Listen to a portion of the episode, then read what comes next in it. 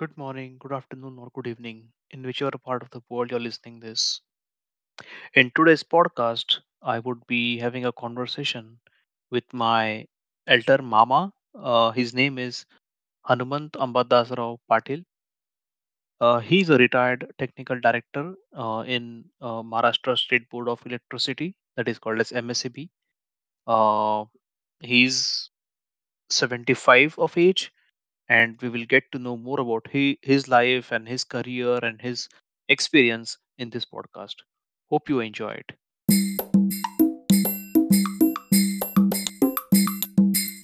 Hello good morning मामा हा good morning कसे आहात तुम्ही चांगलं आहेत एकदम हम्म तेच खूप दिवस झाले मला तुमचं पॉडकास्ट रेकॉर्ड करायची होती म्हटलं आज मला वेळ भेटला आहे आणि आज तुम्हाला वेळ आहे त्याच्यामुळे हो म्हटलं हो. आज आपण दोघं मिळून आज गप्पा करूया छान. चालेल चालेल. है ना? बरं. चालेल ना. हम्म. तर तेच आपण सुरुवात करू अ, तुमच्या अ, बालपणापासून की अ, तुमचं बालपण कुठे गेलं आणि कसं गेलं? तुम्ही आम्हाला जरा शेअर करा. माझं बालपण मालेगावला गेलं. मालेगाव तालुका अर्धापूर सध्या आहे खेडेगाव आहे. त्या खेडेगावात माझा जन्म झाला आणि चौथीपर्यंत ते शाळा होती. चौथीपर्यंत शाळेत आणि माझं बालपण तिथेच गेलं मालेगावला गेलं. बरं. चौथीपर्यंत. चौथीच्या पुढे तिथे शाळा नव्हती. म्हणून पाचवीला मी तिलूर जिल्हा परभणी येथे आम्ही आलो. आणि हम्म. तिथे आमच्या मामाकडे मी शिकायला होतो. अच्छा. मामाकडे. हम्म, जेव्हा तिथून पाचवी ते जवळपास अकरावी मल्टीपर्पज होतं आमचं तेव्हा. बरं. इतरांचं दहावी मॅट्रिक होतं. आमचं अकरावी मॅट्रिक होतं. पाचवी ते अकरावी माझं हम्म, सगळं शिक्षण माध्यमिक शिक्षण सगळं सिलू इथे झालं. बरं बरं. त्याच्यामध्ये पुन्हा नववी ते अकरावी टेक्निकल होतं आमचं ऑप्शनल अच्छा. मल्टीपर्पजचं टेक्निकल होतं. अच्छा. टेक्निकल म्हणजे सब्जेक्ट टेक्निकल हो ते तीन विषय जसं सायन्स म्हणजे मॅट्रिकला आमचं मल्टीपर्पज असल्यामुळं हा. मल्टीपर्पजला तीन चार ऑप्शन होते. कॉमर्स अच्छा. ॲग्रिकल्चर हम्म, आर्ट्स हम्म. आणि टेक्निकल अच्छा आणि तुमचं टेक्निकलला तुम्ही म्हणजे टेक्निकल चूज केलं. तर ते आम्ही तिथं हे होतं. इंग्रजी मराठी गणित सायन्स इतिहास भूगोल हे हम्म, कॉमन विषय होते. आणि हम्म, टेक्निकलचे दोन विषय होते. अच्छा. सायन्सला ज्या ज्याला सायन्स होतं त्यांना मॅथमॅटिक्स आणि बायोलॉजी होतं. हम्म, हम्म, हम्म. ॲग्रिकल्चरला ॲग्रिकल्चर दोन विषय होते. आम्हाला अच्छा. ॲग्रिकल्चर विषय नव्हते म्हणजे ऑप्शनल दोन विषय प्रत्येकाला आपापल्या ग्रुपचे होते. आम्हाला टेक्निकलचे दोन विषय होते. अच्छा. मग तुम्ही टेक्निकल चूज टेक्निकलचे केलं आणि मग तिथून तुम्ही मॅट्रिक झालात म्हणजे सेलो बसून. मॅट्रिक झालं. अकरावी मॅट्रिक अच्छा तेव्हा दहावीला मॅट्रिक नव्हतं. नाही नाही होतं. आमच्या हा. मल्टीपर्पज जे होतं स्टे- जी होती सिस्टीम स्ट्रीम हम्म. त्या मल्टीपर्पजला अकरावी मॅट्रिक होतं. ओके आणि ओके नॉर्मलला दहावी मॅट्रिक होतं. तर आमचं सेलूचं मल्टीपर्पज शाळा होती.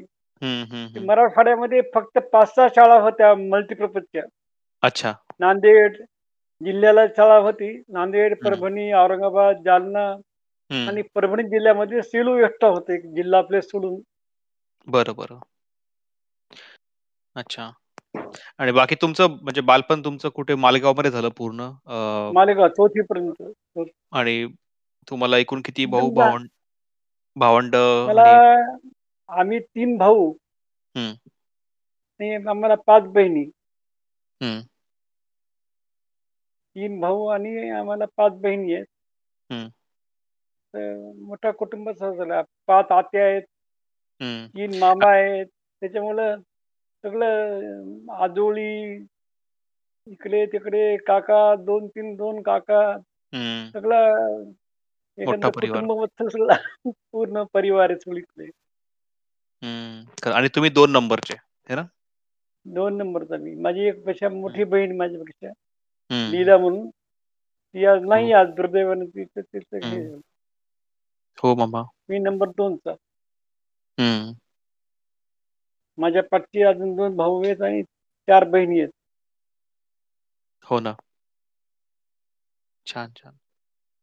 आणि अ, तेच आहे तुमचं मेन तुमचं जेव्हा तुमचं अ, लहानपण म्हणा किंवा तुम्ही तुमचे मित्र कंपनी किंवा जे काही तुमचं अ, हे सगळं तुमचं मला वाटतंय शिक्षण सिन्स तुमचं अ, हायस्कूल ते पूर्ण सेलूमध्ये गेलं.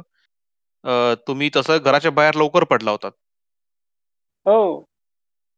तसं घराच्या बाहेर इतर मुल मुलांच्या मानानं मी फार लवकर बाहेर पडलो. हं.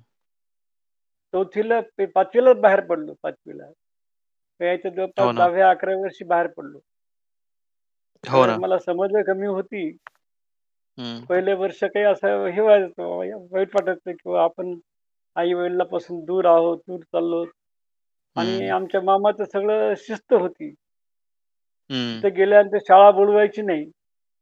एकदा जूनमध्ये सेलूला गेलं, की हां. दिवाळीच्या सुट्टीमध्ये परत. मध्ये परत नाही. हां. त्याच्यामुळे मध्ये शाळा बुडवायचा प्रश्न येत नव्हता. शाळा. बुडवणे आमच्या. मामाला आवडत नव्हतं. हो ना. आणि मग त्या नाही. काळी तुम्ही कसं प्रवास करायचा? मालेगाव ते सेलू किती लांब होतं आणि तुम्ही कसं प्रवास करायचा? मालेगावहून मालेगावहून नांदेडला जाणे बसनी हां. आणि नांदेड ते सेलू रेल्वे होती रेल्वे. अरे वाह! हैदरा सिकंदराबाद ते काचीगुडा का ते मनमाड हां. या रूटवर सेलू स्टेशन आहे. हां. ते नांदेडहून अ, नांदेडवरनं ट्रेन होती. हं, हं, हं. तर नांदेडला बसनं जायचं किंवा हं. मग काही वेळेस मालेगावहून वसमतला जायचं बसनी. वसमतहून पूर्णेला गाडी होती. पूर्णे म्हणजे हिंगोली, पूर्णा. आणि मग पूर्णेहून पुन्हा नांदेडची गाडी पकडून सेलूला यायचं.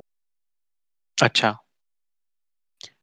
त्या वसमतच्या जर्नीमध्ये आमचे 2-3 हं. रुपये वाचायचे. आमचे आजोबा होते. ते. म्हणायचे, "बुवा तुम्हाला तिथं काम काय? काहीच काम नाही. गाडी या गाडीने गेले काय आणि त्या गाडीने गेले काय? इकडून जा. वसमतहून जा. वसमतहून हां. पूर्णेला जा. पूर्णेला गाडी बदला आणि. नांदेडची गाडी पकडायची. त्याच्यामुळे. सेलूला जायला तोच टाईम होता. फक्त लवकर. निघायचं. ते त्यावेळेस आमचे आजोबा होते. ते आईचे वडील. आणि आमचे मामा होते लहाने मामा, बालूमामा म्हणून हं. आणि बालूमामा आणि आम्ही दोघं तिथे शिकायला होतो. आम्ही तिथे अच्छा. जायचो. त्याच्यामुळे ते आमचे आजोबा म्हणायचे, "जा लवकर. 3-3 रुपये कमी लागतात पैसे." त्यावेळेस पैशाला महत्त्व होतं फार. होतं. हं. ₹3 ₹4 म्हणजे सेव्हिंग म्हणजे फार होतं सेव्हिंग तेव्हा. खरंच आहे. हो ना. आणि मग आम्ही ते याला जायचो सेलूला. मग सेलूला. एकदा गेलं की पुन्हा दिवाळीपर्यंत सेलू. दिवाळीला एकदा आलं की पुन्हा शाळा सुरू झाल्या की पुन्हा वापस. पुन्हा. प्रसाद घेऊन वापस पुन्हा. त्याच्यामुळे असं मध्ये-मध्ये शाळा बुडवणे किंवा असा हा. प्रकारच नव्हता. नव्हता. शिस्त पद्धत एकदम. हो, शिस्तबद्ध होतं आमच्या मामाचं काम. आणि तुमच्या लहानपणी तुम्ही तुम्हाला काय छंद, आवड, काही खेळायची आवड म्हणा किंवा क्रिकेट तुम्ही तुम्ही काय करायचं? तुमचा अभ्यास सोडून काय? खेड्यामध्ये आपलं. खेड्यामध्ये खो-खो, लंगडी, हं.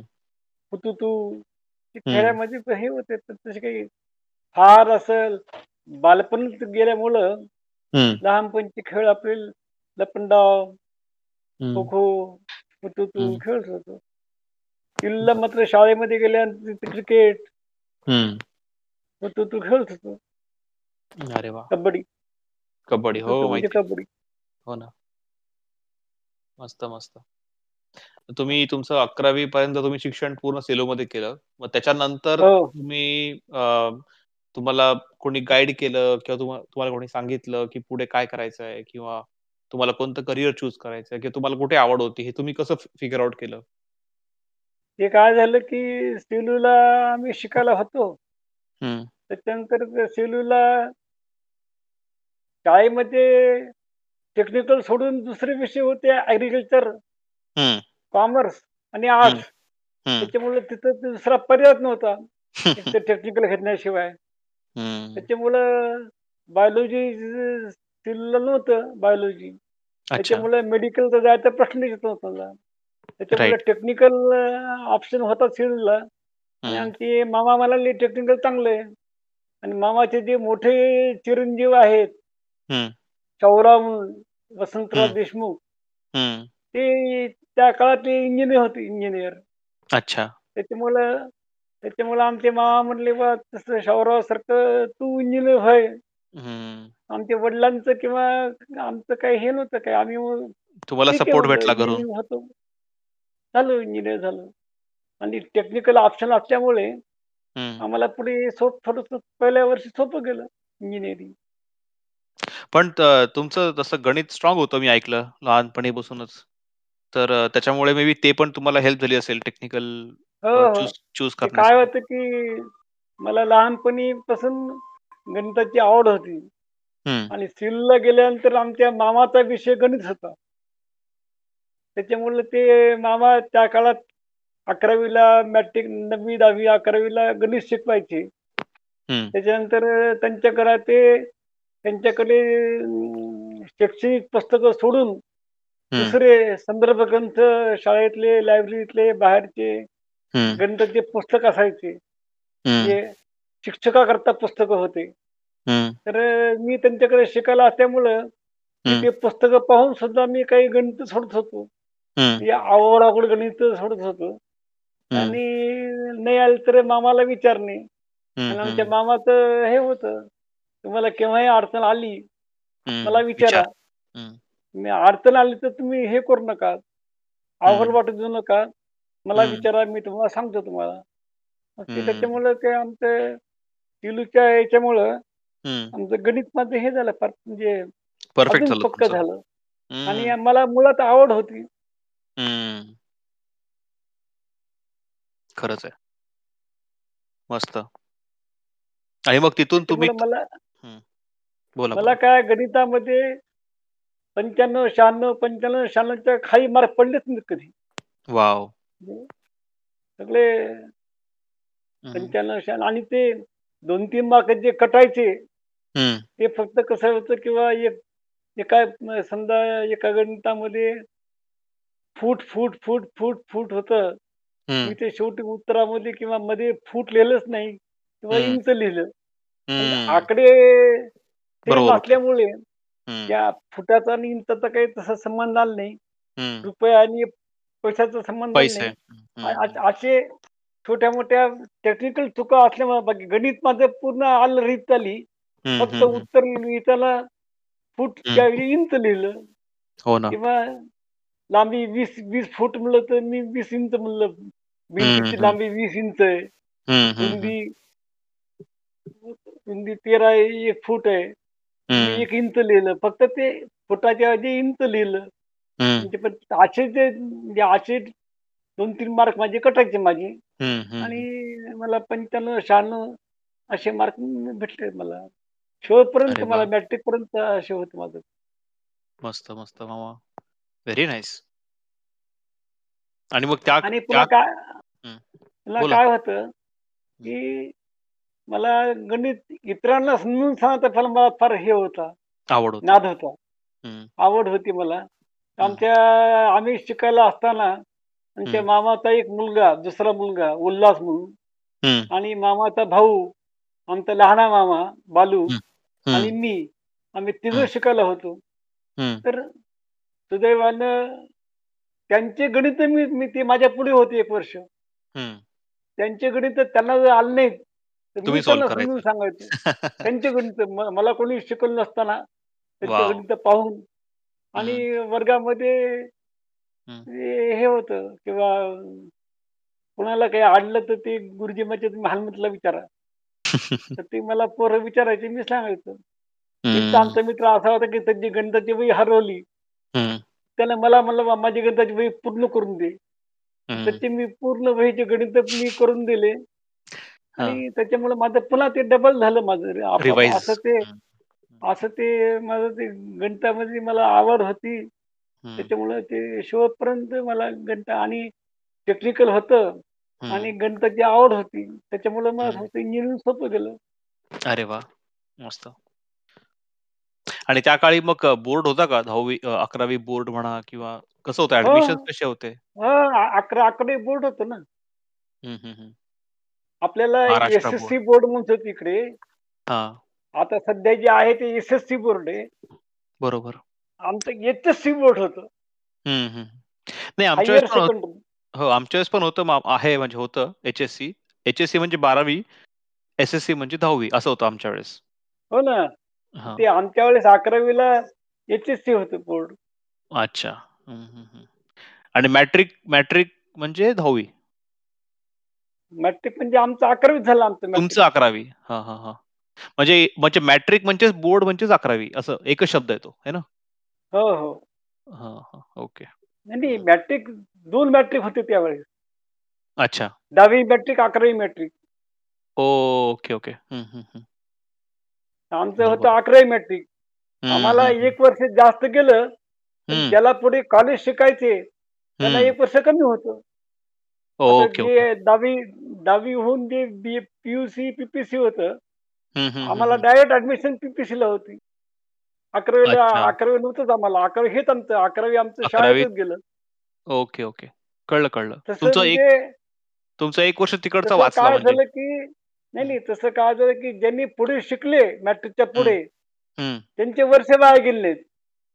हं, पण हं, जे हं. मॅट्रिकच्या पुढे शिकले नाहीत, हं. त्यांना मॅट्रिकला एक एक्स्ट्रा वर्ष गेलं. हं. Got it. हं, कळलं.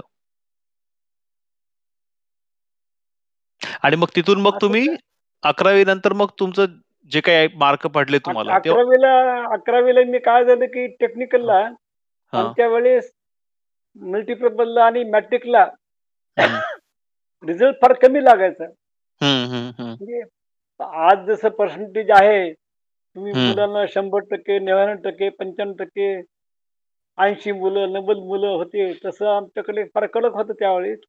आमच्या शाळेमध्ये त्यावेळेस 3-4, 2-3 वर्ष हं. कोणी फर्स्ट क्लास पण पास झालं नव्हतं मॅट्रिकला. आमच्या वेळेस आम्ही. दोघं जण फर्स्ट क्लास पास झालो मॅट्रिकला. त्याच्यामुळे ते आम्हाला आमचं इतकं शाळेत कौतुक झालं. आपल्या शाळेचे आमच्या तिथं बोर्डावर नाव लागलं. शाळेमध्ये! हेडमास्टरच्या खोलीमध्ये बोर्ड होता. मॅट्रिकला हं. फर्स्ट क्लास आलेल्या विद्यार्थ्यांची यादी. त्यावेळेस आमचे दो 2-3 वर्ष गॅप होऊन आमचं दोघांचं नावं आली. आणि तिथं मग आम्ही तिथून मग आम्ही अ, 12वी म्हणजे आमच्या वेळेस तेव्हा पी-पी-सी होतं. पी-पी-सी पी-पी-सी म्हणजे? Professional course. Pre. Professional course. Okay. आमच्या वेळेस काय होतं, की ज्याला इंजिनिअरिंगला जायचे, हं. त्याला 12वीलाच अ, त्याला ऑप्शन होता. प्री. प्रोफेशनल घ्यायचा.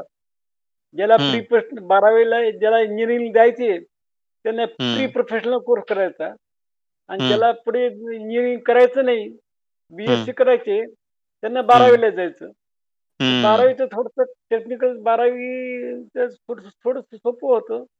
आणि पी-पी-सी थोडंसं 12वी अवघड होतं. पी-पी-सीला पुन्हा काय होतं, ज्यांना आता पी-पी-सी पास झाले आणि इंजिनिअरिंगला ॲडमिशन भेटलं नाही, तर त्याला पुन्हा यांच्याबरोबर बी-एस-सीला यायचा चान्स होता. त्याच्यामुळं असं काही 12वी जी पी-पी-सी घेऊन हं, पी-पी-सीला समजा पास झाले, इंजिनिअरिंगला ॲडमिशन मिळालं नाही, हं. वर्ष वाया गेलाच नाही. त्यांना इकडे पुन्हा नॉर्मलमध्ये यांच्याबरोबर इकडे बी-एस-सीला ॲडमिशन मिळत होती. अच्छा, अच्छा. त्याच्यामुळे तसं काही आम्ही मग प्रिपरेशनला पी-पी-सी केलं आणि. पी-पी-सी करून मग पी-पी-सीच्या बेसवर आम्ही इंजिनिअरिंग केलं. मग पी-पी-सी कुठे सेलूमध्येच केलं तुम्ही की दुसरीकडे केलं? PPC. Science college Nanded. Okay. नांदेडला पी-पी-सी केलं. मग तिकडं तुम्ही कोणाकडे राहायला होतात नांदेडला? नांदेडला काय खोली घेऊन राहतो.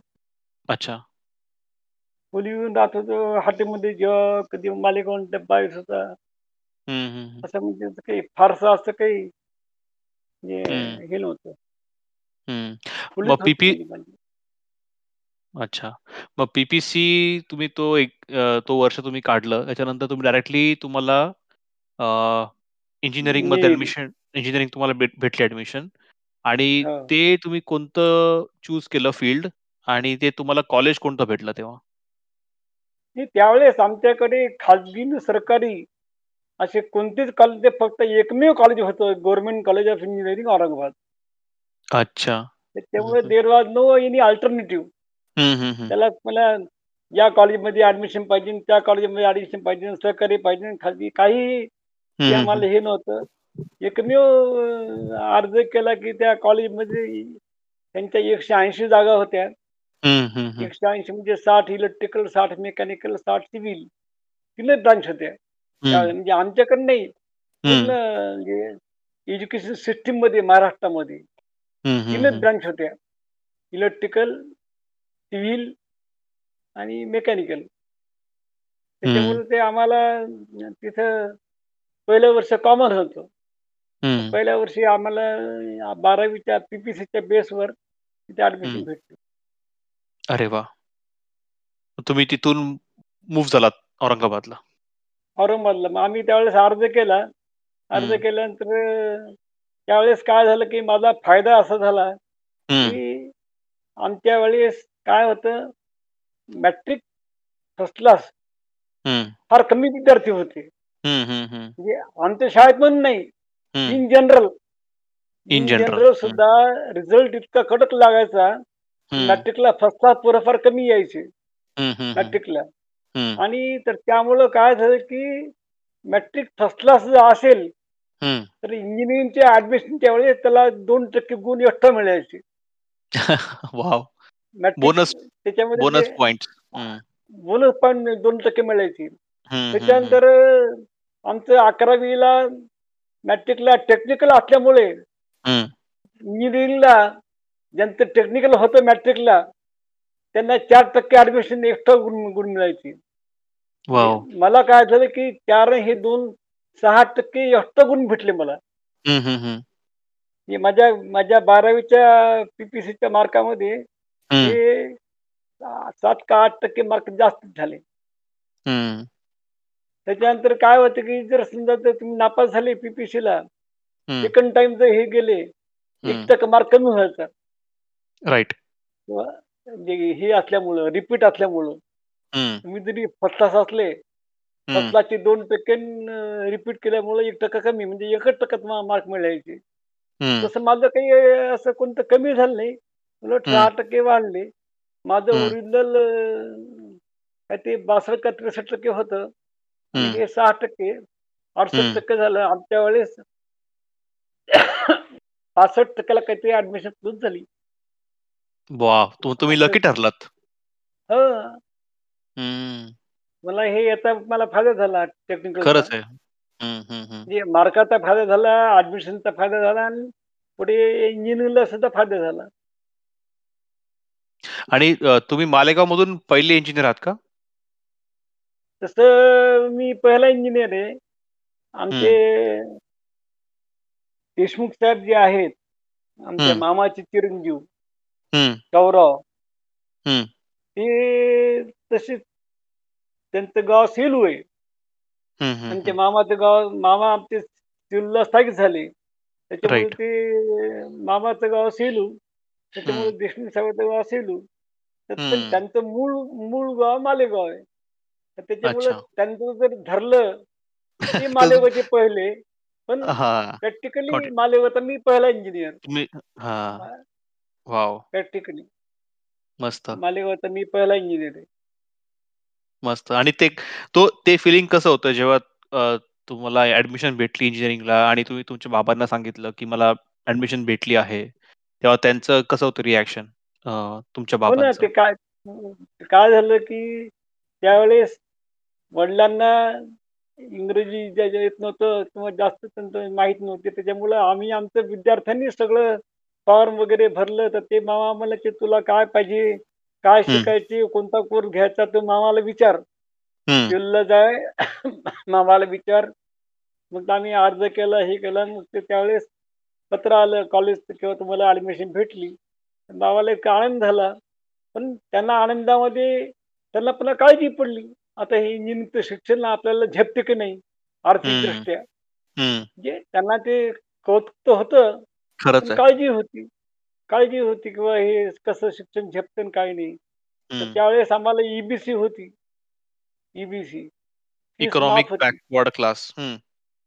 इकॉनॉमिक बॅकवर्ड क्लास तर त्यावेळेस फीस माफ होती अच्छा. ते इकॉनॉमिक माफ म्हणजे इकॉनॉमिक बॅकवर्ड क्लासला लिमिट होती हं, ही हं, हं. उत्पन्नाची हं, तर ते बाबाचं शेती असल्यामुळे हं, ते उत्पन्न कमी होतं हं. त्या बेसवर फीस माफ झाली पण अरे! बाकीचा खर्च होता ना मग तरी ते म्हणले बा तुम्ही मग आम्ही मग औरंगाबादला कमीत. कमी खर्चामध्ये ते आम्ही हे केलं इंजिनिअरिंग केलं आम्ही तर तुमचं किती होतं त्या काळी तुमची फी किती होती?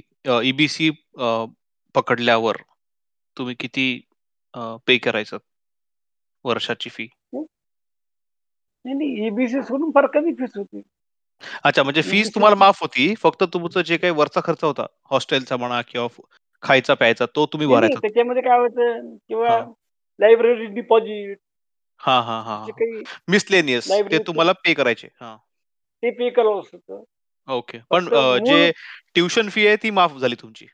ट्युशन फीस माफ होती हं, लायब्ररी फीस परीक्षा फीस हं, ऍडमिशन फीस हं, चिल्लर चिल्लर शंभर किती रुपये समजा लागायचे हं. शंभर रुपये तर ते हो शंभर ना. रुपये आम्ही भरत होतो आणि आणि बाकीची मेन फीस फीस होती हं, ट्युशन फीस ती माफ होती हं.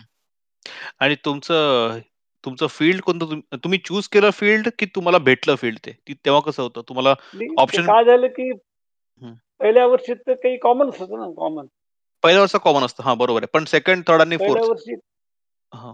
पहिल्या वर्षी कॉमन होतं. दुसऱ्या वर्षी काय होतं की आमचे मामा मामाचा मुलगा जे मोठा मुलगा ते बी झाला शाहूराव हं, इलेक्ट्रिकल. तर त्यावेळेस सिव्हिल नको म्हणले. सिव्हिलला म्हणजे इकडे ते बिल्डिंग बांधणे हे बांधणे ते बांधणे. त्याच्यापेक्षा इलेक्ट्रिकल मेकॅनिकल चांगलं. इलेक्ट्रिकल मेकॅनिकल स्कोप जास्त आहे फक्त. पुणे मुंबईला जावं लागते हं. पुणे मुंबईला म्हणून हं. आम्हाला इलेक्ट्रिकल मेकॅनिकल घ्या म्हणले तर आम्हाला पुन्हा बरोबर. काय होतं की सेकंड इयरला हं. इलेक्ट्रिकल मेकॅनिकल पुन्हा कॉमन होतं हं, हं, हं. फर्स्ट इयरला तिन्ही कॉमन होती हं. इलेक्ट्रिकल मेकॅनिकल सिव्हिल हं. सेकंड इयरला इलेक्ट्रिकल मेकॅनिकल कॉमन होतं हं. आणि फायनलला इलेक्ट्रिकल किंवा मेकॅनिकल फायनलला आम्ही इलेक्ट्रिकल घेतलं इलेक्ट्रिकल हं. हं. तर त्यावेळेस कसं होतं की दरवर्षी ते हे व्हायची जे इलेक्ट्रिकलला जास्त अर्ज आले तर जी पोरं पास व्हायची सेकंड इयर. ते फायनलला अर्ज करायचे मला इलेक्ट्रिकल पाहिजे मला मेकॅनिकल पाहिजे.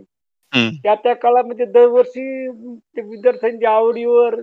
लोकल सिच्युएशन पालकाचं मत करून त्यावेळेस आम्हाला इलेक्ट्रिकलला हे होतं मागणी जास्त होती हं. अगदी मला इलेक्ट्रिकलला म्हणजे त्या त्या माझ्या पर्सेंटेज बेसिसवर लागलं मला इलेक्ट्रिकल नंबर माझा आणि मला इलेक्ट्रिकल पाहिजे होतं मला ते. आमचे मामा म्हणले वा इलेक्ट्रिकल बरं आहे. शाहूराव बी होते. इलेक्ट्रिकल एम एस सी ला भरपूर स्कोप आहे. विद्युतीकरण फार कमी झालंय. नोकरी ताबडतोब लागते त्यावेळेस काय होतं की खाजगी नोकरीपेक्षा. गव्हर्नमेंट नोकरीला प्राधान्य होतं. तर ते गव्हर्नमेंट म्हणजे एम एस सी म्हणजे गव्हर्नमेंट होतं हं. Government it is a part of government correct. M S C नोकरी लागते हमखास नोकरी लागते फक्त पहिले पाच सहा महिने काय प्रोसेसमध्ये जाते हं. हं. हं. परमनंट नोकरी लागते म्हणून आम्ही ते इलेक्ट्रिकल घेतलं. आणि बी झालो अरे वाह! आणि मग तुम्हाला असं अ, मध्ये-मध्ये अ, जे काही आता ब्रेक्स म्हणा सेमिस्टरच्या नंतर ती जी ब्रेक मिळायची, मग तुम्ही मालेगावला यायचात की मग बाबा आणि आई औरंगाबादला यायचे तुम्हाला भेटायला?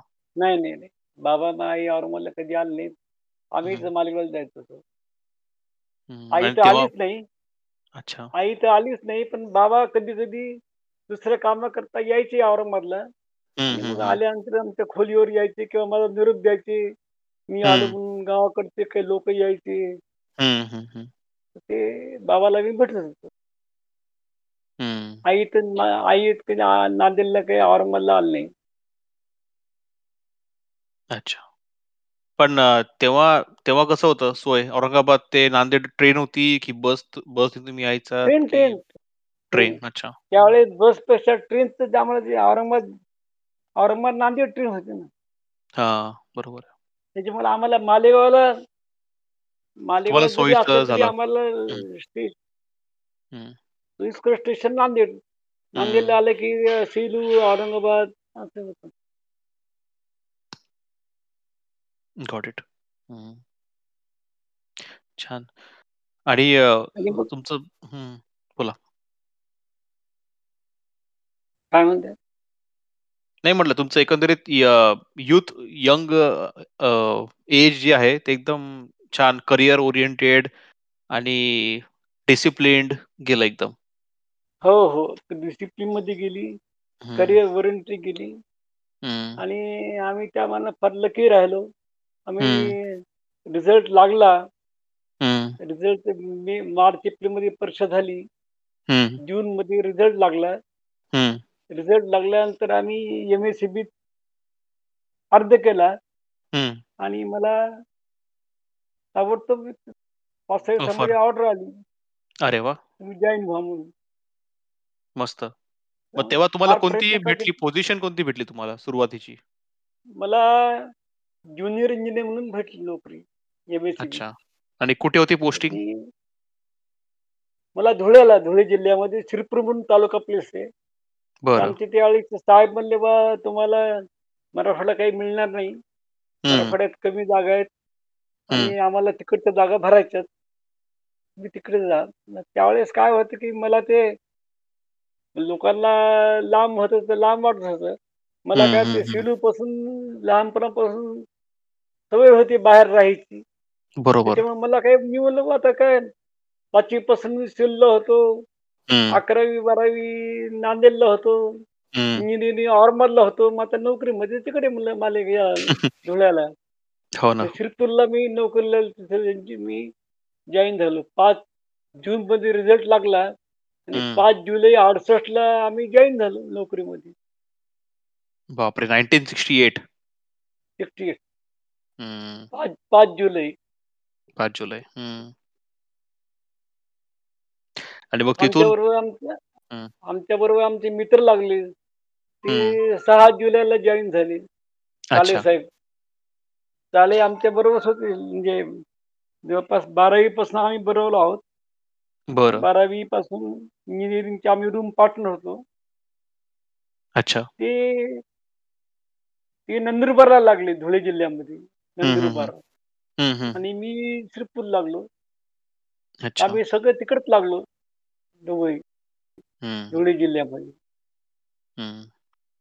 आणि तुम्ही कितव्या सालापर्यंत एम-एस-बी मध्ये काम केलं टोटल? कधी किती दो 2000 मी किती? 1968 ते 2004 2004. 36 वर्ष नोकरी केली एकाच खात्यामध्ये. हं. बापरे! फार फार मोठा पिरियड गेला आमचा हो ना. 36 वर्षाचा. आणि या 36 वर्षामध्ये अ, तुम्ही कोणते-कोणते गावं फिरले? बाबा! 36 वर्षामध्ये इतकी गावं फिरले, हां, की जेई म्हणून धुळ्याला होतो. हां. नंतर अ, नांदेडला प्रमोशन आलो असिस्टंट इंजिनिअर म्हणून. असिस्टंट म्हणून माझी बदली झाली संगमनेरला, अच्छा. नगर जिल्हा. त्यावेळेस कुठे बदल्या होत होत्या महाराष्ट्रामध्ये.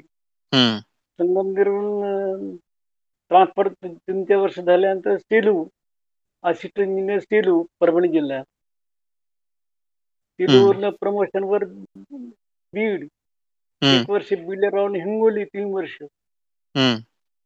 हं, हिंगोलीहून नांदेडला 4 वर्ष. जवळपास मी 10 वर्ष डी-वाय होतो. हं, 10 वर्ष.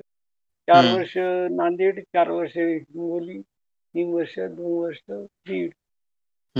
प्रमोशनवर पुन्हा नांदेडहून 2 वर्ष परभणीला होतो डी-वाय म्हणून 10 वर्ष काढलेलं. हं, प्रमोशनवर भोकरला गेलो. भोकरला मी एक्झिक्युटिव्ह इंजिनिअर पहिला होतो तिथं भोकरला. ते. ऑफिस मी ओपन केलं डिव्हिजन आमचं आणि अच्छा. माझी पहिली प्रमोशन आणि तिथला पहिला ई एक्झिक्युटिव्ह इंजिनिअर मी होतो. वॉव! परळला गेलो. हं. परळीहून अकोल्याला होतो मी 1 वर्ष, दीड वर्ष. अरे वाह! अकोला माझं अकोल्याहून नंतर सासूरवाडी मग आहे. हो. हं. अकोल्याहून नंतर मग मी निलंगेला गेलो. निलंग्याला. निलंगा कुठे? लातूर. हां, निलंगा, लातूर जिल्हा. लातूर. अच्छा. लातूर जिल्ह्यामध्ये निलंगा म्हणून गाव आहे. बरं, बरं. निलंगेकर म्हणून होते ना मुख्यमंत्री. अच्छा, अच्छा. हां, हां. शिवाजीराव पाटील निलंगेकर म्हणून निलंग्याचे आमदार होते. बरं, बरं. मुख्यमंत्री होते, मुख्यमंत्री त्या. निलंग्याला. बरं, बरं. त्या निलंग्यावरनं लातूरला आलो मी. लातूरला मी जवळपास 4-5 वर्ष होतो. मग लातूरहून औरंगाबादला आलो आणि औरंगाबादहून मुंबई. असे जवळपास मुंबईहून रिटायर्ड झालो. असे एस-सी, चीफ इंजिनियर आणि टी-डी डायरेक्ट मी हं. मुंबईला काढली. आणि टी-डी तुम्ही ज्या पोझिशनने रिटायर झालात, technical director, that is the highest position ना in M S C B? अ, हो, मग तसे आमच्याकडे कसं आहे, हं. नोकरीमध्ये हं. जे सब इंजिनियर म्हणून डिप्लोमा होल्डरला सब इंजिनियरची पोस्ट आहे हं. आणि डिग्री होल्डरला ज्युनियर इंजिनियरची पोस्ट आहे.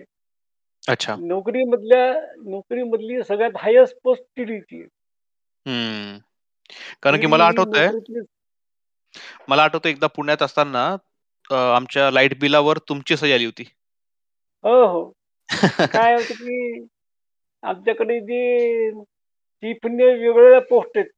हां. त्याच्यामध्ये आमच्या हेड ऑफिसला चीफ इंजिनियर कमर्शियल म्हणून पोस्ट आहे.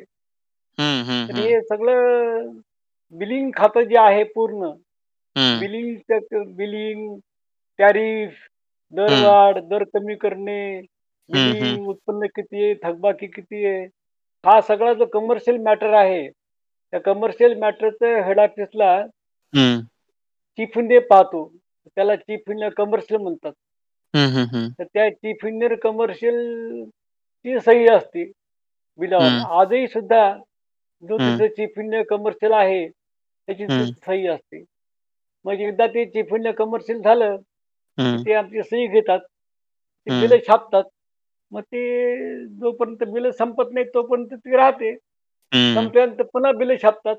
त्यावेळेस. समजा बदलला चीफ इंजिनियर, त्याची हं. सही घेतात. ते. माझी तेव्हा सही होती चीफ इंजिनियर कमर्शियल म्हणून बिलावर. अच्छा. त्याच्यावर खाली हे असते, इंजिनियर करता म्हणून. ते हो, ते आम्हाला आता आठवत नाही मला, पण खूप आधी म्हणजे मी लहान असताना ते बघितलेली साईन. होते. मला माहिती आहे ना. हां, हां, हां, मी हां. हो. कमर्शियल म्हणून मी होतो औरंगाबादला, मुंबईला. हं, तर हं, हं. त्यावेळेस माझ्या सह्या होत्या बिलावर. बरोबर. हा एक ऑनर आहे ना. मग पूर्ण महाराष्ट्राची बिलं आपल्या सहीने जाणे, खरंच आहे. एक एक ऑनरची गोष्ट आहे. ऑनरची गोष्ट आहे आणि एवढं किती मला वाटतं खूप मिलियन असतील घरं, त्यांच्या प्रत्येक घरोघरी ते बिल जाणं आणि त्याच्यावर तुमची सही असणं, ही खूप मोठी गोष्ट हो, आहे. हो. तुमचं तुमची पावती आहे झाली एक रिसिप्ट सारखी, की हो. लोकांकडून एक हो, म्हणतो ना आपण हो. किंवा हं. छान. तसं तर तुमचं कसं तु तुमचा एक्सपिरियन्स कसा होता? 36 वर्ष कॉर्पोरेट किंवा तुमच्या कंपनीचा अ, कसा होता एकंदरीत एक्सपिरियन्स? एवढे तुम्ही गावं फिरले. मला वाटतं नांदे धुळ्यापासून सुरू केलं. धुळे, नांदेड, संगमनेर, सेलू, बीड, हिंगोली. नंतर अ, परभणी. परभणी, भोकर, परळी, भोकर, अकोला, परळी, लातूर. अकोला, निलंगा, लातूर. निलंगा, लातूर, औरंगाबाद, मुंबई. 1, 2, 3, 4, 5, 6, 7, 8, 9, 10, 11, 12, 13, 14, 15 गावं फिरली तुम्ही. 15 गावं. 15 हो, गावाचं हो. पाणी पिलं आणि शेवटी तुम्ही रिटायरमेंटला होतो नांदेडला. सेलू हां? होतो. सेलू, सेलू काउंट. केलं मी. हो, सेलू काउंट केलं मी. टोटल 15 गावं तुम्ही फिरलात 36 वर्षामध्ये. आणि नंतर रिटायर होऊन नांदेडला स्थायिक झालो. कसं कसं रिटायर होतं होऊन. एकं कसं होतं एकंदरीत 36 वर्ष? ऑफिसचे? 36 वर्षात नाही माझे फार चांगले गेले. आपलं एकतर काय होतं ते आपलं वागणं चांगलं होतं. हो ना. सिन्सिअर काम होतं. हो ना. त्याच्यामुळं कोणाच्या आधी नाही, मध्ये नाही. हं. आणि मला काय होतं आधीपासून हं. स्वभाव असा होता माझं वाचन माझं असल्यामुळे हं. आमच्याकडे जे काही सर्क्युलर यायचे, हं. तर त्याचं मी पूर्ण पेजले पेज वाचत होतो. हं, हं, हं. दोन पाणी जर सर्क्युलर असेल, प्रत्येक पान आणि प्रत्येक अक्षर मी वाचत होतो त्याच्यामुळे त्या सर्कलमध्ये किंवा त्या विषयामध्ये काय सांगितलंय, काय माहिती पाहिजे किंवा काय नवीन आपल्याला पाहिजे, सगळं मला. माहिती असल्यामुळं आमच्याकडे अशी माहिती असणारे फार कमी लोकं होते. काय थातूर-मातूर काम करणारे लोकं होते. जर त्यांना काही अडचण आली. त्यांनी अभ्यास करण्यापेक्षा ते मला म्हणायचे, "पाटील साहेब आम्हाला सांगा बरं हे काय ते. नंबर द्या. हो. आम्ही कसं करायचं?" त्याच्यामुळं आमचं माझा स्वतःचा वैयक्तिक अभ्यास हा होता. आणि मी काय केलं होतं, की एक एक 2-3 वर्ष प्रयत्न करून मी डी-वाय असताना, हं, की कमर्शियल सर्क्युलर म्हणून होते आमच्याकडे.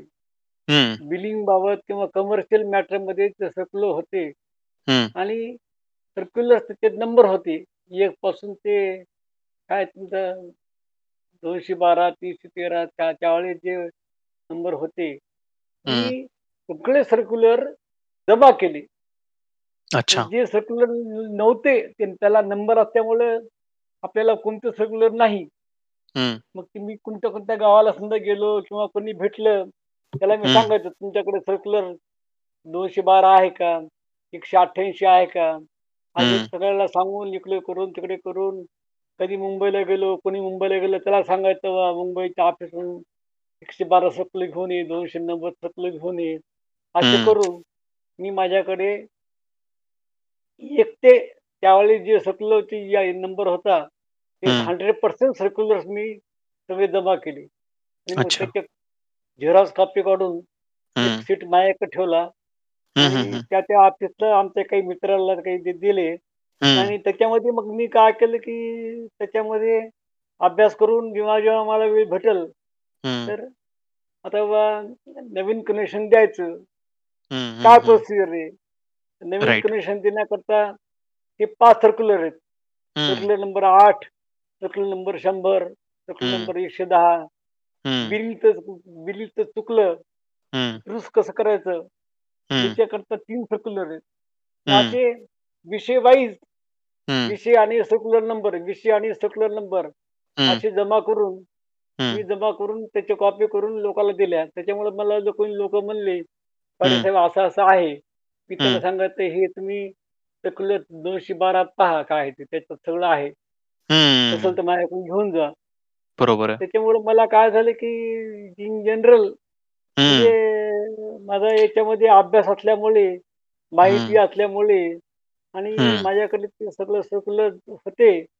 त्याच्यामुळं थोडंसं लोकं विचारायचे किंवा तुम्ही सांगा आम्हाला आणि हं. आपोआप त्याच्यामध्ये आपली त्याच्यामध्ये हे झाली म्हणजे बरोबर.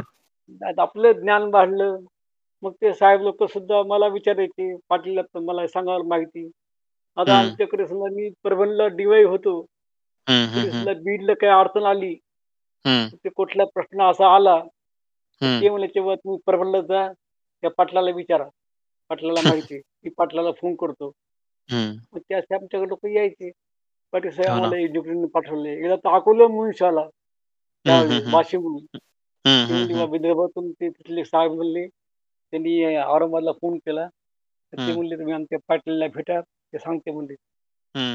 असं तरी त्याच्यामुळे असं आम्हाला तुम्ही ते हे सगळ्या केलं. लोकांना जसे जमेल तेवढी जमेल तुमच्याकडून परीने तुम्ही हेल्प केली त्यांची. हेल्प हेल्प केली. आपण बाकी काय आपण तर त्याच्यात काही नवीन हं. काहीच केलं नाही. फक्त त्यांना गाईड केलं. राइट, हे सगळं वाचा. राइट. आता आम्हाला लोकं विचारायचे, हं, "पाटील साहेब असं-असं आहे, मी काय करावं?" हं, मी त्यांना सांगायचो, की "तुम्हाला काय करायचं सांगा आधी." हं, कारण आहे त्यांना काही लोकं फार हे होते, हं. हे काय म्हणतात त्याला नमरी म्हणा किंवा एक बदमाश म्हणा किंवा बरोबर आहे, बरोबर आहे. ते काय करायचे मला विचारायचे, "पाटील साहेब असं-असं आहे, आम्ही काय करावं?" तर मी त्याला सांगायचं असं असेल तर असं होते, तसं असेल तर तसं होते. हे पॉझिटिव्ह आहे, हे निगेटिव्ह आहे. ते क- काय लोक करायचे निगेटिव्ह घ्यायचे. मग मी त्याला पुढे मग त्याला विचारत त्याला, "तुला काय करायचं सांग आधी. तुला याला. मदत करायची का नाही? राइट. तुला याला कनेक्शन द्यायचे का नाही? हं, हं, हं, द्यायचं असेल तर मी सांगतो तुला कसं द्यायचं ते.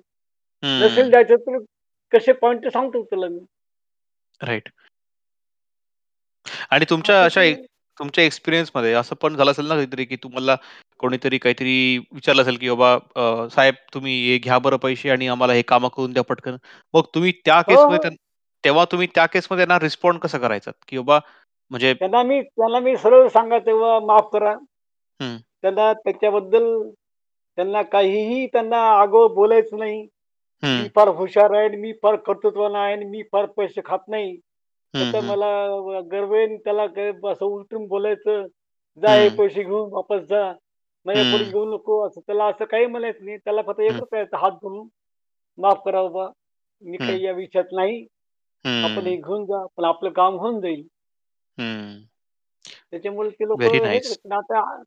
आता हो. काही लोकं असे होते, पैसे न. खाणारे होते.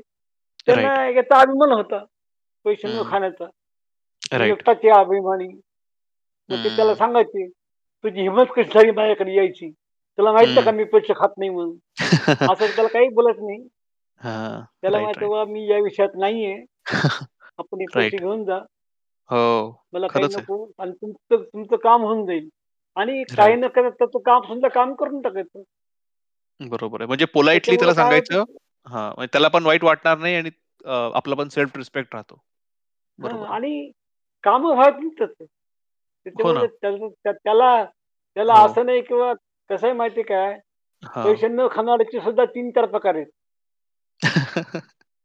खाणाऱ्याचे 10 प्रकार आहेत. पैसे खाऊन काही लोकं पैसे खात नाहीत, कामं करत नाहीत. काही लोकं. हां. काही लोकं पैसे खातात, न खाता काम करतात. हां. असे असे लोकं आहेत. हो ना. प्रत्येक टाइपचे लोकं असतात. पण तेच आहे तुम्ही म्हटल्यासारखं हां. जरी ज कोणी अप्रोच केलं तरी त्यांना हात जोडून प्रेमाने नाही सांगायचं. असं. प्रेमाने नाही सांगायचं. इव्हन राइट, आता राइट. काही लोकं आमच्या घरी यायचे माघारी. आमच्या हं. बायकोला काही अं, हं. बायकोला सांगायचे, "ही राहू द्या साहेबाला द्या." आमची बायको. घ्यायची नाही. ती म्हणते, "ते तुम्ही आणि ते साहेब काही करा. मला माहीत. नाही." बरोबर. तिला माहिती होतं. खरंच आहे. आमच्या माघारी तिला काही आणलं काही दिलं, मग तिनं सांगायचं मला किंवा हे आला होता कोणीतरी आलं होतं, त्याची चिठ्ठी येते आहे, त्याच्यामध्ये आहे व्हिजिटिंग कार्ड आहे. त्यांनी दिलं. मी तिला सांगायचं, "याच्यापुढे कोणाला काही घेऊ नकोस." बरोबर. खरंच आहे. तुमचं आणि एकदा एकदा माहीत झालं ना, हां, परत कोणी विचारणार नाही. परत कोणी विचारत नाही एकदा माहीत झालं त्यांना तर. आणि दुसरी गोष्ट कशी माहिती आहे का? किंवा पैसे खात नाही म्हणून काम होत नाही असं नाही. पैसे खाऊन न खाऊन काम करायचं. हं. त्याच्यामुळे लोकांना तसं नाराजी नव्हती आमची. पैसे. खात नाही पण कामही करते गृहस्थ. खरंच आहे. त्याच्यामुळं आमचं काही तसं काही फार हे. झालं नाही. आणि त्या त्यावेळेस हे कसं होतं मामा तुमचं म्हणजे त्या काळचे बॉस म्हणा किंवा लीडर्स म्हणा अ, व तो म्हणजे वन वे होतं कम्युनिकेशन की तुम्ही सगळं ऐकायचं तुमच्या बॉसचं किंवा किंवा लेट्स से तुम्ही जर बॉस असताल, तुम्ही तुमचं सगळं ते लोकं ऐकायचे, की इट वॉज अ नाही, नाही. Two way. त्या हां. त्यावेळेस काय होतं एक अ, प्रशासन पद्धत अशी होती की हं. Boss was supreme. हं. बॉसने सांगितलं की ते काही नाही मला काय बाकीचं माहीत नाही. हं, मला हं. काम पाहिजे, हं. पाहिजे, तमकं पाहिजे. आणि त्याप्रमाणे त्याला समजा काय आपण म्हणलं काम होत नाही म्हणलं, त्याला राग यायचा किंवा ते हे करायचे. तर ती ती. मी काय केलं होतं, मी मध्यम मार्ग असा केला होता, की आम्हाला आमचे एक साहेब होते. त्या साहेबांनी मला सांगितलं, की कोणताही साहेब येऊन, कसाही साहेब हं. त्यानं काम सांगितलं तर हो म्हणायचं. नाही म्हणायचं नाही. हां, हो म्हणायचं. मी हां. म्हणलं, "मला हे 8 दिवसात पाहिजे." "हो साहेब." हं, "मला 15 दिवसात पाहिजे." त्याप्रमाणे ते हो म्हणायचं. मी हं, म्हणलं, "समजा झालं नाही काम."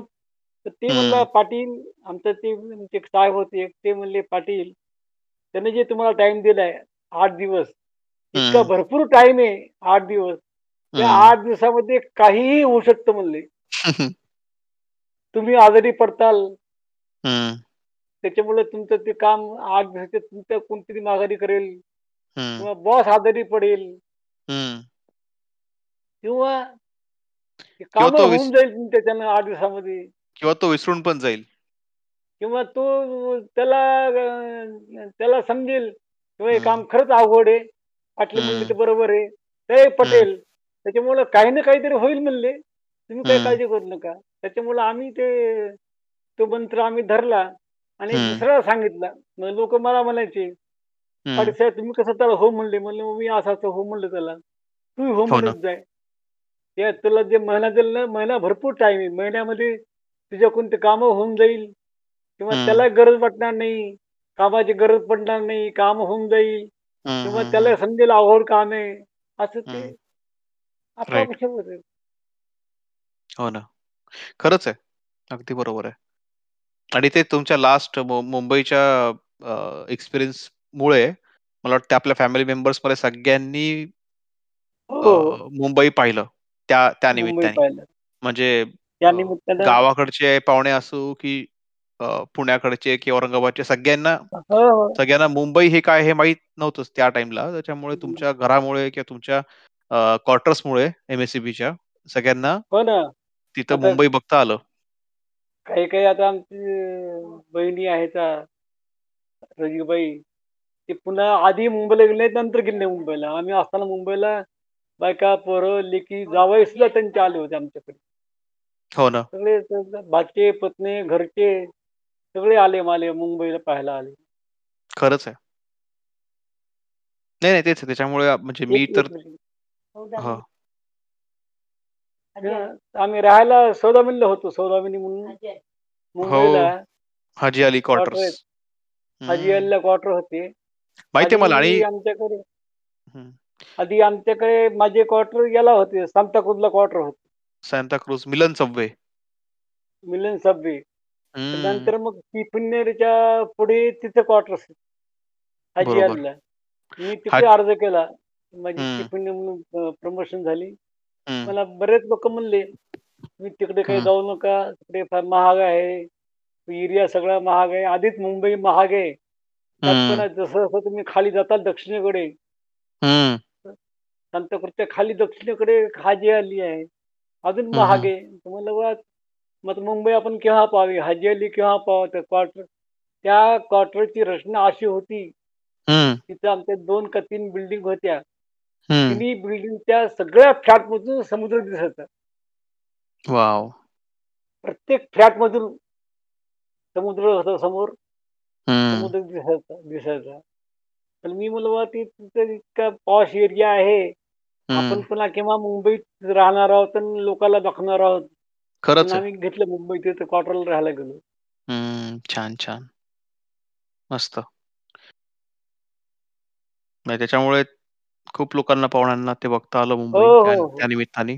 हं. आणि अ, छान तुमचं एकंदरीत कॉर्पोरेट एक्सपिरियन्स पण अ, खूप मस्त होता 36 इयर्सचा आणि अ, हो. तेच आहे आणि बाकी फॅमिली वाईज अ, तुम्हाला 2 मुलं आहेत आणि 1 मुलगी आहे. एक मुलगी आहे. हं, हं. आणि बाकी कसं बाकीचं कसं होतं तुमचं पर्सनल लाईफ म्हणा, तुमचं नोकरीमध्ये अजून एक राहिलं किंवा. नोकरी रिटायर झाल्यानंतर. आमच्याकडे एक स्कीम आली होती किंवा आम्ही एक स्कीम काढली होती अक्षय प्रकाश योजना. अक्षय प्रकाश योजना म्हणून. माहिती. हां. त्या त्या स्कीमच्या बद्दल मला एक वर्षभर त्यांनी आम्हाला मानधन देऊन रिटायर झाल्यानंतर. चेअरमननी मला मला हे काम दिलं होतं. अच्छा. मग तुम्ही ते नांदेडमध्ये बसूनच काम करायचात की कुठे अजून? हो, हो, हो. त्यांनी मला मी म्हणलं, "साहेब" मला साहेब म्हणाले, "तुम्ही काम करा." मी म्हणलं, "साहेब मी काम करतो. एक तर मला मुंबई द्या हेडक्वार्टर आणि मुंबईत मला क्वार्टर जे आहे माझं क्वार्टर कंटिन्यू करतो. नाही तर मग मला नांदेड द्या. नांदेडला हं, माझं घर आहे, मी तिथे राहून करतो." मग ते म्हणले, "वा मुंबईपेक्षा नांदेड बरं." आणि मामा मी ऐकलं तुम्ही या तुमच्या एम-एस-सी-बीच्या एक्सपिरियन्सनी तुम्ही मालेगावमध्ये पण काहीतरी स्थापन केलंय का? अ, एम-एस-सी-बीमध्ये असं काहीतरी मी ऐकलं होतं. मालेगाव तसं काही केलं नाही काही. सपोर्ट काही तुम्ही केला होता असं काही?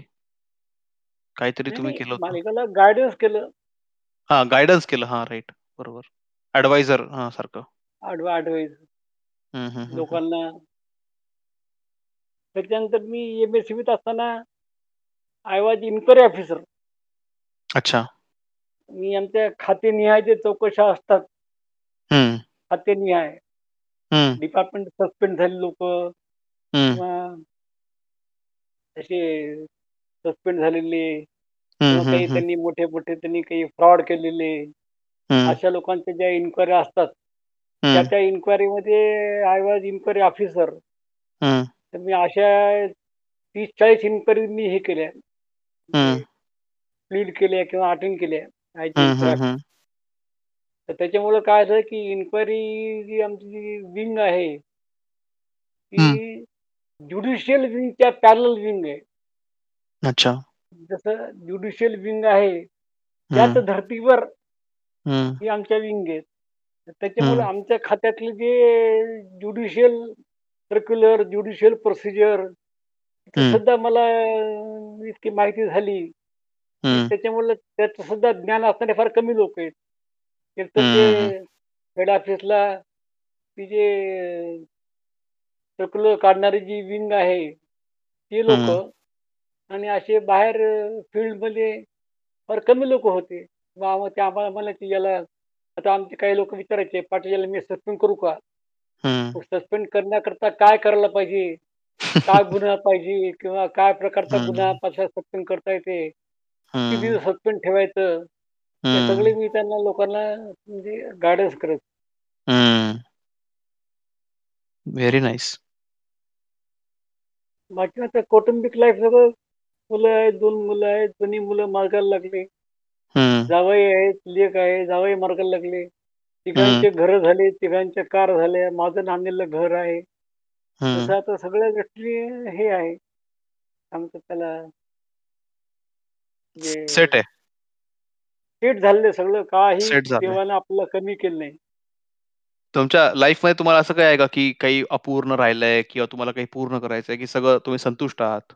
काही रिग्रेट्स म्हणा हॅपी बा. तसं तर करायचं म्हणल्यानंतर भरपूर करायचं काय राईट करायचं म्हणल्यानंतर भरपूर करायचं काय आहे. पण शेवटी आपले काही लिमिटेशन आहेत. बरोबर आहे. नोकरीमध्ये काय असतं का आता समजा मला वाटलं तर मी म, अक्षय प्रकाशमध्ये होतो. हम्म. आता समजा मी समजा म्हणलं बा मला हे हे करायचे. हे हम्म. समजा काम दिलं मला. समजा गव्हर्नमेंटने का मला हे काम दिलं किंवा बोर्डाने मला हे काम दिलं रिटायर झाल्यानंतर. तर काय होतं की जे एक्झिस्टिंग लोक आहेत त्या लोकांचं आपलं रिलेशन. काय? बॉस म्हणून तर नाही. त्यांचे सी आर मी काही लिहू शकत नाही. मग त्यांचं त्यांनी माझं काय ऐकायचं? अशा प्रकारचे लिमिटेशन येतात. आणि दुसरं रिटायर्ड झाल्यानंतर तुम्हाला तुमच्या हाताखाली फक्त दोन तीन माणसं असतात. तुम्हाला एक त्यांनी ऑफिस दिलं हम्म. ऑफिसमध्ये एखादा असिस्टंट इंजिनियर हाताखाली एक टेक्निकलचा एखादा क्लार्क एखाद्या प्रशी अजून पाच लोक त्याच्यावर तुमच्या डायरेक्ट अंडरमध्ये काही लोक नसतात. त्याच्यामुळे ते आणि इतर जी खा ऑफिस आहेत ते त्यांचे इंडिपेंडंट काम करतात. फक्त त्यांच्या करेक्ट करता मी काम करायचं त्याच्यामुळं काय तसं गव्हर्नमेंट खात्यामध्ये रिटायर झाल्यानंतर दुसरं काही काम करणं फार अवघड आहे. त्यामुळे काही फार म्हणजे कामं केलं नाही. आणि काम जरी समजा म्हणलं तरी मी म्हणलं "वा साहेब अशा अशा अडचणी असतात. लोकांना हे नको वाटतं. आणि आम्ही तरी किती दिवस करायचं? करेक्ट रिटायर झाल्यानंतर. हो लोकांना तुम्ही ह्या वाटलं सल्ला देऊ. राईट काम नको. अगदी बरोबर आहे. आणि आम्ही सगळ्यांना माहिती आहे आम्हाला की तुम्ही म्हणी अं, तुमच्या फेमस आहेत. तुमच्याकडे रेकॉर्डेड डॉक्युमेंटेशन नाही मला वाटते मा- सगळे माझ्या डॉक्यु माझ्या म्हणी हा. म्हणी फेमस नाही पण म्हणीबद्दल मी थोडासा का अभ्यास केला होता? हम्म. ते काय झालं की एकदा असंच आम्ही गप्पा करत बसलो होतो. तर एक जण सहज बोलता बोलता म्हणला "वा, हम्म. याला काही तुम्ही काम सांगू नका याच्या मग सतराशेचा भानगड घेत हां. तर ती असं दुसरा एकदा असं म्हणला असा हं. "प पाटील साहेब" हं. "ही जी आता म्हणला 1760 भानगड घेत" तर हे 1760 का आलं? दुसरी फिगर का आली नाही? राइट. 1759 का आलं नाही? 1 का आलं हं. नाही? 2 का आलं नाही? 3 का आलं हं. नाही? पण अशी कोणती ऑड फिगर 1760 कुठून काढली फिगर ही? तर मी म्हणलं, "बा मला काय माहीत नाही, पण तरी मी माहिती करून तुम्हाला सांगतो" म्हणलं. पुढे काय झालं, की माझ्या माझं वाचन थोडंसं दांडगं असल्यामुळे. मी रविवारचे इकडचे तिकडचे पेपर-गिपर सगळे पूर्ण वाचतो. आणि जनरल माझं वाचन चांगलं आहे. तर मला एका ठिकाणी भेटलं हं. 1760 ला पानिपत युद्ध सुरू झालं. हं. 1760 ते 62 पर्यंत युद्ध होतं. तर 1760 चं युद्ध सुरू झालं पानिपतचं युद्ध. आणि त्या पानिपतच्या युद्धामध्ये मराठे आणि मुघल यांच्या याच्यामध्ये कोण जिंकलं समजत नाही. कोण हारलं. समजत नाही.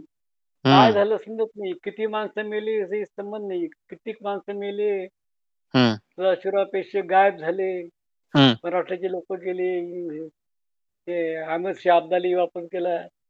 तर त्याच्यामध्ये तेव्हापासून काही भरंगड झाली. हं. ते 1760 भानगडी पानिपतच्या युद्धामध्ये अनेक हं. भानगडी झाल्या. हं. त्या युद्धामध्ये भानगडीवरून भानगड हां. म्हणलं की 1760 हां. त्याचा रेफरन्स की तो होता. आता हं. तो रेफरन्स होता म्हणून. त्याप्रमाणे मग आता मी पुढे मग मी काय केलं किंवा असं प्रत्येक म्हण का पडली? बऱ्याच म्हणीत अ, मी हे केलं, हे असं अभ्यास केला. राइट. काही मला माहिती होतं, काही हे केलं. छंद म्हणून केलं. हां, छंद म्हणून. तुमचा छंद अजून एक मला आवडतो, की तुम्ही ते डॉक्युमेंट करून ठेवायच्यात गोष्टी. या दिवशी हे, हे झालं. अ, यांना मुलगा हो, हो. झाला. या हॉस्पिटलमध्ये मुलगा झाला हो, ते किंवा काय झालं की एक जवळपास 1984 साली हं. कोणीतरी बहीण बाळंतीण होऊन मुलगा झाला. हं. मी कुठेतरी लिहून काढलं, लिहून हं. ठेवलं. नंतर काहीतरी कोणीतरी वारलं म्हणून ते लिहून ठेवलं. हं. मग असं करीत मग मी म्हणलं हे असं आपलं एका डायरीत का लिहू नये? मी हं. तेव्हापासून या दिवशी ही, ही बहीण अमकं-अमकं प्रसूत होऊन मुलगा झाला. हं. हे, हे वय इतके असताना या आजारानं मरण पावले. कुठं मरण पावले, कुठे मरण पावले, काय नाही असं. असे ते आता ते जेव्हा बाळंतीण होऊन मुलगा झाला म्हणलं. त्यावेळेस मुलाचं नाव नाव नसते. हं. बाळंतीण होऊन मुलगा झाला, त्याचं. नाव नंतर ठेवतात. नंतर मी तिथं लिहायचं रिमार्क ॲडिशनल. हं, हं. त्याचं नाव हे ठेवलं म्हणून. हं. आणि मग हे असं हे पुढे याचा उपयुक्त झाला, हं. की रेफरन्सला एकदा असंच आमच्या एका नातेवाईकाचं ती म्हणली, "आमचे वडील कोणत्या वर्षी गेले माहीत नाही" म्हणली आम्हाला. पण त्याला 15 वर्ष झाले, 16 वर्ष झाले. हं. हं. मग ते त्याला म्हणलं, "कोणतरी तुमच्या वडिलांचं हनुमंतरावला विचारा. त्यांच्या डायरीत लिहिलेलं असते" म्हणले. मग ते पद्माला आले. हां. त्यांचे पद्माचे मामा होते. त्याच्यामुळे ते मी म्हणलं, "मी पाहतो" म्हणलं, "आहे माझ्याकडे डायरीमध्ये लिहिलं असेल तर पाहील."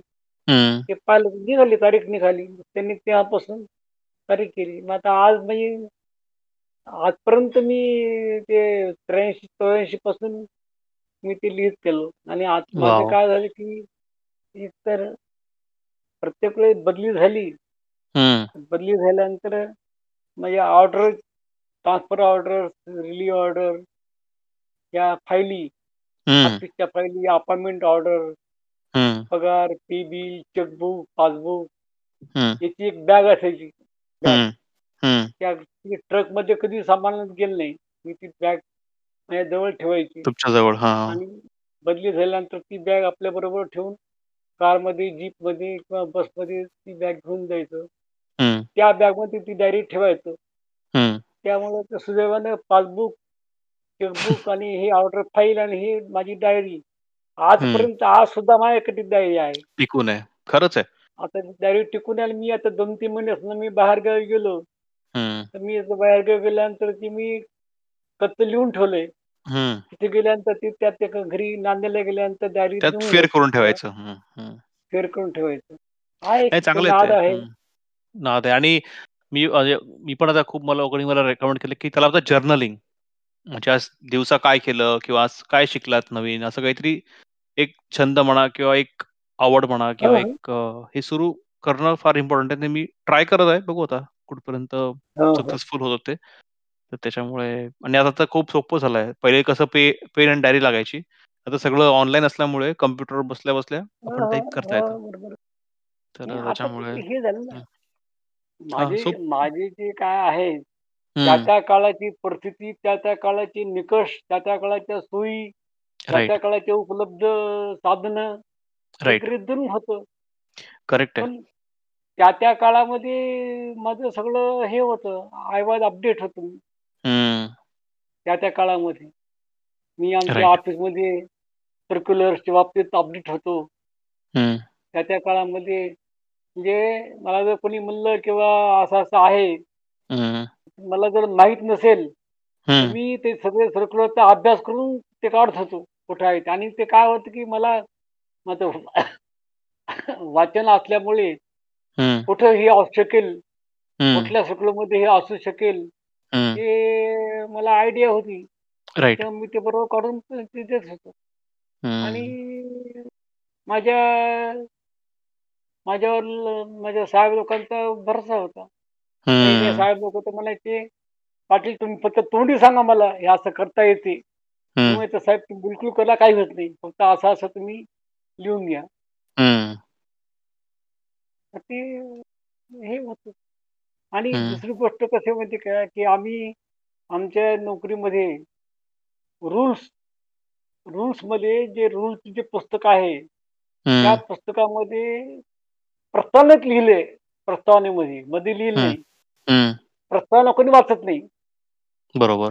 प्र प्रस्तावना इंट्रोडक्शन कोणी. कोणी वाचत नाही. फक्त हं. पाहतात. इंट्रोडक्शनमध्ये लिहिलं होतं. की हे जे आहे, हे rules. These are after all guidelines. उद्या जर काही याच्यामध्ये तुम्हाला या रूल्स व्यतिरिक्त काही वेगळं काम करायचं असेल. तर तुम्ही करू शकता. फक्त. फक्त तुम्ही त्याचे रिझन्स हं. रायटिंगमध्ये आणि जस्टिफिकेशन लिहून ठेवा. या या नियमाप्रमाणे मी हे केलं नाही. का केलं नाही? तर याचे हे, हे कारण आहेत. हं. त्याच्यामुळे हे जे रूल्स आहेत. These are guidelines. Guidelines. Guidelines. त्याच्यामुळं त्याच्यामधून त्याच्याशिवाय जर तुम्ही काही काम केलं, तुम्ही. You can do this work. By. Alternative मार्गाने. फक्त you should write in your register आणि रेकॉर्ड करून ठेवा रिझन्स काय आहे ते. त्याच्यामुळे मी आमच्या साहेब लोकांना सांगायचो कधी-कधी. आमचे साहेब म्हणायचे, "पाटील मला हे करायचे, फार अवघड आहे. नियमात तर बसत नाही." मग काय करायचे आमचे ते अकाउंटंट नाही म्हणतो. अकाउंटंटने याच्यावर लिहून दिलंय, किंवा हे होऊ शकत नाही. आमचे खालचे लोकं म्हणतात, की "हे आहे साहेब." काय करू? म्हणलं, "साहेब तुम्हाला सांगा काय करायचं ते. तुमचा हेतू जर चांगला असेल." नाही म्हणे, "माझा हेतू चांगला आहे." "साहेब तुम्ही बिलकुल करा." म्हणलं, "फक्त रिझन्स रेकॉर्ड करा. मी जे तुम्हाला सांगतो हे पुस्तक पहा, त्याची प्रस्तावना पहा. त्याचा प्रस्तावनेचा उल्लेख करा म्हणलं त्याच्यामध्ये किंवा हं. नियमात नाही, मला हे करणं आवश्यक आहे. म्हणून मी हं. केलं आहे आणि हे. केलं याच्याकरता असं करता येते, हे त्या प्रस्तावनेमध्ये असं लिहिलेलं आहे. प्रस्तावनेचे हे, हे रेफरन्स तुम्ही द्या आणि. त्याच्यामुळे मला म्हणजे इन जनरल लोकांना गाईड करण्यामध्ये माझं पुष्कळ हे झालं. माझं नॉलेज वाढलं. लोकांचं कामं झाली. राइट. पण मामा एक असतं, की आपण तुमचा एक स्वभाव असा आहे, की तुम्ही लोकांना हेल्प करता. तुमचं नेटवर्क खूप स्ट्राँग आहे. तुमचं अ, आणि तुम्ही रिटर्नमध्ये काही एक्स्पेक्ट करत नाही त्यांच्याकडून काही, की त्यांनी आपल्याला मदत केली. पाहिजे किंवा तुम्ही नाही. तुमच्या स्व स्वखुशीने सेल्फ आपण म्हणतो ना, की अ, सेल्फलेस अ, ॲक्ट प्रमाणे तुम्ही त्यांना हेल्प करता. पण असं कधी कधी-कधी होत असेल ना, की लोकं कधी आपला फायदा घेतात किंवा अ चांगल चांगल्यापणाचा किंवा असं कधी झालं असेल तुमच्या हो, केसमध्ये हो, कधी? हो. पुष्कळ लोकांचा फायदा. पुष्कळ हं. लोकांनी माझ्या माघारी माझ्या नावावर पैसे खाल्ले. हं. साहेब घेत नाहीत पैसे, साहेबाचे पैसे मला द्या. हो ना. काय असे असे आहेत. हं. तर आपण काही मी खात नाही म्हणून मी लोकांचे पैसे खाणं थांबवू शकत नाही. ज्याला खायचे ते खातीलच. बरोबर आहे. ज्याला खायचे ते खाणारच पैसे. हं, हं, हं. तर आपण एवढंच पाहायचं किंवा त्याच्यामध्ये आपण कुठं गोत्यामध्ये येऊ नये. काही लोक तर हं. माझ्या नावावर पैसे खायचे. साहेब पैसे खात नाहीत. साहेबांनी सांगितलंय मला पैसे द्या. हं. राइट. माझ्या नावावर माझे पैसे माझा हिस्सा जो आहे, हं. त्याने जे त्या त्या ग्रस्ताने जे समजा दिलंय बाबा साहेबाला इतके द्यायचे, याला इतके, त्याला तितके द्यायचे. हं. असे आहेत उदाहरणं. पण आपण काय त्याला खरंच आहे. नंतर मी समजून सांगायचो त्या माणसाला. हं. किंवा तू पैसे खाऊ नकोस. हं. इतक्या तुला खायचे असतील तर काही खा, पण माझ्या नावावर तरी कमीत कमी खाऊ नको पैसे. राइट. आणि तसं आता आपल्यामुळं, माझ्यामुळं 2-4 लोकांनी पैसे खाणं सोडून दिलं. आणि काही! लोकांनी पैसे खात नाही. अशा 8-10 लोकं आहेत. हं. आज आज म्हणजे आज म्हणजे त्यावेळेस पैसे खात नव्हते. त्याच्यापैकी हं. 5 लोकं माझ्या अंडर होते. 5 लोकं माझ्या. ओळखीचे होते. हं. 3-4 लोकं माझ्या अंडर राहून काम करून ते तुम्ही हं. ना. छान. आणि अ, तुमचं मेन आता अ, अ, तुमच्या पुढच्या पिढी किंवा मे बी अ, तुमच्या नातवंडांची पिढी आता त्यांच्यासाठी अ, यंगस्टरसाठी अ, तुमच्याकडून काय हे राहील, टिप्स राहतील किंवा एडव्हाइस राहील किंवा कारण की काय तुमचे तुमचे तुमचे चॅलेंजेस वेगळे होते. तुमच्या अ, हं, हं. म्हणजे लाईफचे म्हणा की तुमच्या जनरेशनचे 70s, 80s मधले तेव्हा तेव्हा तर टेक्नॉलॉजी पण नव्हती एवढी हे स्ट्राँग. तरी तुम्ही त्यातल्या त्यात अ, म्हणजे टेक्निकल फील्ड चूज करून त्याप्रमाणे तुम्ही तुमचं करियर घडवलं. तसं what would be your suggestion for the upcoming generation असं टिप्स म्हणा किंवा तुमची एडव्हाइस म्हणा, तुम्हाला जे काही शेअर करायचंय? माझं एडव्हाइस तर काही नाही, पण मी असं सांगू शकतो, की. आमच्या वेळेसची परिस्थिती आजची परिस्थिती वेगळी आहे. आमच्या. वेळेस ते टेक्निकल नॉलेज किंवा कॉम्प्युटर, मोबाईल हे साधनं तेव्हा नव्हते. पण. आज जरी ही साधनं असतील, काही असतील, तर त्याच्यामध्ये इन जनरल हे सांगायचं किंवा तुम्ही ज्या खात्यात काम करता, त्या. खात्यात जे सर्क्युलर्स आहेत, त्या खात्याचे बेसिक नियम आहेत. त्याची माहिती अपडेट ठेवा. ती तुमच्या मेसेजमध्ये ठेवा, कॉम्प्युटरमध्ये ठेवा, का तुमच्या WhatsAppमध्ये ठेवा, हं. तुमच्या अजून कशामध्ये तुमच्या ते त्या कॉम्प्युटरच्या कोणत्या फाईलमध्ये हं. ठेवा. पण हं. You should keep information update. नुसतं इन्फॉर्मेशन ठेवून फायदा नाही. दरवेळेस ती बदलते. बदलते. हं. दरवेळेस ती. परिस्थिती वेगळी येते. राइट. त्याप्रमाणे ते तुम्ही ते लिहायला पाहिजे. हं. Circular is modified. आम्ही हं. त्यावेळेला लिहित होतो. आता हं. आमचे लोकं सांगायचे, "साहेब या सर्क्युलरप्रमाणे मी केलं." मी हं. त्यांना सांगायचो, "बाई तुम्ही सर्क्युलरप्रमाणे केलं, पण हे हं. सर्क्युलर बाद झालंय. सर्क्युलर कॅन्सल झालंय. त्याच्यात दुसरं सर्क्युलर निघालंय." असे. लोकांना माहीत नव्हतं. तसं तुम्ही अपडेट ठेवा. अपडेशन म्हणजे आज जरी समजा असलं, तरी आजच्या काळात कॉम्प्युटर, मोबाईल हे जे नवीन जे साधनं आहेत, हं. त्या ह्याच्यामध्ये हे ठेवा. आता ते निकष बदललेत. टाईम फॅक्टर बदलला आहे. लोकाला हं. इमिडिएट रिझल्ट पाहिजेत. हं. त्याच्याप्रमाणे तुम्ही राहा. राइट. शुअर. चल छान झालं एकंदरीत अ, तुमचं हे अ, आम्हाला खूप सारं तुमच्या लाईफबद्दल, तुमच्या ह्याच्याबद्दल इन्फॉर्मेशन भेटली आणि तुम्ही शेअर केली. अ, तुम्हाला अजून काही शेअर करावसं वाटत आहे, जे आपण काही मिस केलं नाही असेल किंवा काही नाही. काही? मग आता मी माझ्यामध्ये एकच बाबा मी माझ्या वैयक्तिक आ आयुष्यामध्ये माझे सेलूचे मामा, वडील आणि जवळचे काका आबासाहेब या तिघांचा माझ्यावर फार हं, आहे. हं. प्रभाव. आशीर्वाद. प्रभाव. आशीर्वाद आहे, प्रभाव आहे. त्याच्यानंतर मी माझ्याकडून. जेवढं करता येईल, माझ्या 2 बहिणी रेखा आणि छाया त्या माझ्याकडे 5वी पासून ते बी-ए पर्यंत शिकायला होत्या.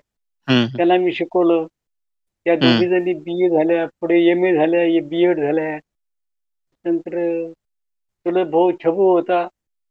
तो माझ्याकडे मॅट्रिकला शिकायला होता. नांदेडला असल्यानंतर अनुप 12वी पासून ती बी-कॉम पर्यंत माझ्याकडे शिकायला होत्या. त्यामुळं जेवढं मला करता येईल. तेवढं मी माझ्या फॅमिली करता अरुणला शिकायला ठेवलं होतं. काही कारणामुळे तो शिकू शकला नाही. हं. अरुण. अ, मी असं हे केलं.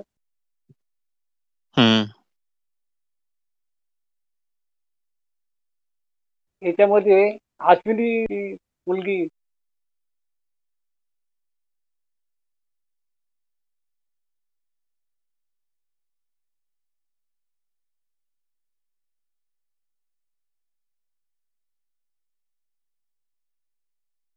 हं. अश्विनी हो, खरंच माझी आहे. जरी इच्छा असली, राइट. तरी शेवटी आपल्या घरामध्ये हं. वातावरण सगळं हे पाहिजे, खरंच आहे. अनुकूल पाहिजे.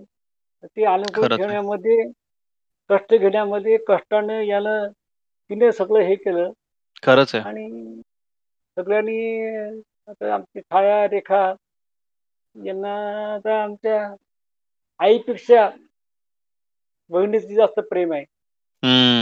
हं. राइट. तर आमची छाया तर लहानपणापासून. 5वी हं. पासून. तिच्या 5वी पासून. खरंच आहे. त्याच्यामुळे आता ते सगळं मालेगावला अ, अनिल आहे, भाऊ आहे, हं. अरुण आहे. हं. एक बहीण फक्त मोठी बहीण वारली. बाकी 4 बहिणी आहेत. सगळं सगळ्या दृष्टीने. आणि तिथं नोकरीमध्ये. मी 2-3 पथ्य असे पाळले. आपण तर पैसे खायचे नाहीत. लोकाला पैसे खाऊ द्यायचे नाहीत.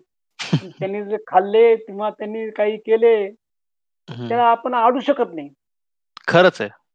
ती त्याच्यात ते करणार तो. तुम्ही काही जरी. केलं तर ते फक्त एवढंच पथ्य पथ्य पाळायचं किंवा हां. माझ्या नावानं खाऊ नकोस, मला मध्ये आणू नकोस.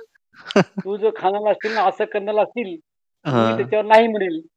राइट. ते लोकं ते हे करायचे हं. आणि इन जनरल रूल्स रेग्युलेशनमध्ये थोडंसं आम्हाला माहिती असल्यामुळे, हं. अपडेट असल्यामुळे, हं. काही वेळेस जरी मला माहिती नसली, हं. तरी लोकं "बाबा पाटील साहेबाला विचारा." मी हं. "बाबा असं-असं माझ्या मला वाटते." "काय तुम्हाला वाटते ना?" म्हणले, "तर ठीक आहे," म्हणले, "आम्ही असं करतो." हं. म्हणजे आपल्या लोकांनी मान ठेवला. लोकांना राइट. आपण मदत केली. राइट. सर्क्युलरबद्दल लेखी मदत केली. हं. लोकांना मान ठेवला. हं. त्या-त्या पिढीमध्ये जे आमचे हं. वरिष्ठ साहेब होते, हं. त्यांनी सुद्धा ते वरिष्ठ असून सुद्धा हं. त्यांना कुठेतरी असं वाटत होतं, हं. आपल्यापेक्षा पाटलाला जास्त माहिती आहे. म्हणून हं. त्यांनी मला मोठेपणा देऊन, असं हे करून माझ्याकडून कामं करून घेतले. मोठेपणा देऊन. तसं काही म्हणजे हे नाही, पण इन जनरल. सगळं आमचं सगळं चांगलं गेलं. Very nice. नोकरीचे 36 वर्ष हो ना. शेवटचे शेवटचे 5 वर्ष हं. मी मुंबईला होतो. हं. लोकं आम्हाला म्हणले किंवा मुंबईला आमचं कसं आहे, की काम करणारे. ठराविक वर्ग होता. हं. की मुंबईला काम करणारे ठराविक वर्ग होता. फील्डमध्ये काम करणारे ठराविक वर्ग होता. हं. फील्डमधले लोकं मुंबईत काम करू शकत नव्हते. मुंबईतल्या लोकांना जर म्हणलं बा नांदेडला येऊन काम करा, ते करू शकत नव्हते. ते करू शकत नव्हते. पण. मला जेव्हा माझी मुंबईला माझी बदली झाली. बरेच लोकं म्हणले, "तुम्ही मुंबईला जाऊ नका. जमणार नाही मुंबई." तिथे मी मुंबईला त्या लोकांपेक्षा जास्त काम करून दाखवलं. आणि तिथले जे आमचे चेअरमन होते, त्यावेळेस जे मंत्री होते, दिलीप. वळसे पाटील. मंत्री, चेअरमन त्यांच्या म्हणजे पर्सनल माझ्या ओळखीमध्ये ते मला सांगायचे, "पाटील याचं काय झालं? त्याचं हं. काय. झालं? हं. स्कीम बनवा, ती स्कीम बनवा." हं. बोर्डाच्या विकासाकरता आम्ही परीने प्रयत्न केला. प्रयत्न केला. Very nice. चला तर छान गप्पा रिटायर होऊन मला आता जवळपास पंधरा वर्ष होत आहेत. हो ना. चार साली रिटायर झालो. हम्म. दोन हजार दोन चार हजार साली. दोन हजार वीस चालू आहे आता. आता हे सोळा सोळा वर्ष होत आहेत या डिसेंबरला. हम्म. तीस डिसेंबरला. हम्म. सोळा वर्ष होतात हम्म. हे आणि आज माझे वय चौऱ्याहत्तर कंप्लीट झाले. हम्म त्यामुळे कसं आता काही कौटुंबिक दृष्ट्या नोकरीच्या दृष्ट्या सगळ्या हम्म. दृष्ट्या आता हम्म. तसं काहीही राहिलं नाही for hmm. In every matter personal satisfied. Matter service matter. Satisfactory आहे. मुलं झाले. मुलांचे लग्न झाले त्यांचे घर. झाले. त्यांना मुलं झाले. अनेक अनेक लोकांचे प्रश्न असतात आपल्याकडे असे काही. प्रश्न नाहीत छोटे Right. मोठे प्रश्न तर ते हे न संताने प्रश्न आहेत खरंच आहे असं कुठलं मेजर प्रश्न. अजून पुष्कळ लोकांचे रिटायर्ड होऊन झाले पण मुलीचं लग्न झालं नाही मुलाचं हम्म. लग्न झालं नाही मुलाला. नोकरीच नाही असे. अनेक प्रश्न असतात कोणी बिमारच आहे. तसे आपल्याकडे कोणी बिमार. नोकरी. असे कोणतेच तसे प्रश्न मेजर बरोबर. प्रश्न असे कोणते नाहीत कोणते प्रश्न राईट त्याच्यामुळे देवानं आपल्याला फार हे ठेवलंय चांगलं. दिलंय हे खरंच देवा आहे. मागणी आता ही एवढं कंटिन्यू ठेव. हो. देव कशी मागणी? खरंच आहे. नाही ठेवेल तो. आणि सगळ्यांचे अ, विशेष आहेत तुमच्यासोबत. So and once again thank you मामा for the time okay today छान वाटलं बोलून. Okay okay thank you thank you